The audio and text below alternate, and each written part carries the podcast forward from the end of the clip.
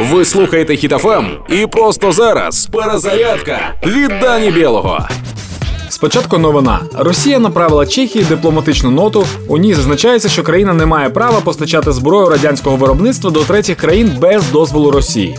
Чехія ніяк не відреагувала. Тепер історія. Коли я був малий, у нас у дворі жила баба Сіма. Квартира в неї була брудна з купою хламу та смерділа на декілька поверхів. Сіма цілими днями стирчала у відкритому вікні та кричала на всіх, кого бачила. Вона сварила дітей за те, що вони граються у піску, бо той пісок потім по всьому дворі. Вона сварила нас за те, що ми граємо у футбол, бо можемо вибити їй вікна. Та на вулицю вона ніколи не виходила. Хоча ходити вона й могла.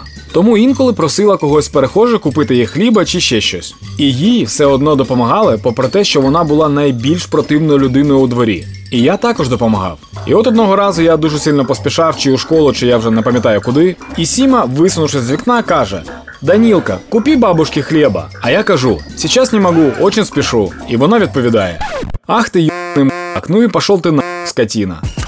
З того часу їй більш ніхто не допомагав. Вона так і залишилася жити в своїй брудній хаті зі своєю злістю. А тепер мораль: Сіма то типова Росія, двір то цивілізований світ. А Україна це я та ти. Це ми. Добрий народ, який ставиться до всього з розумінням та завжди готовий допомогти. Але терпіння не вічне. Тож зовсім скоро вся Європа буде грати у м'яч та розкидати пісок. А Росія, ну ви знаєте. Від неї залишиться лише сморід на декілька поверхів. Боремося, допомагаємо, тримаємося. Слава Україні! Проект Перезарядка на Хітофем від Дані Білого. Слухайте на сайті HitFM.ua та у подкасті «Хеппі ранок» на Google Podcasts та Apple Podcasts.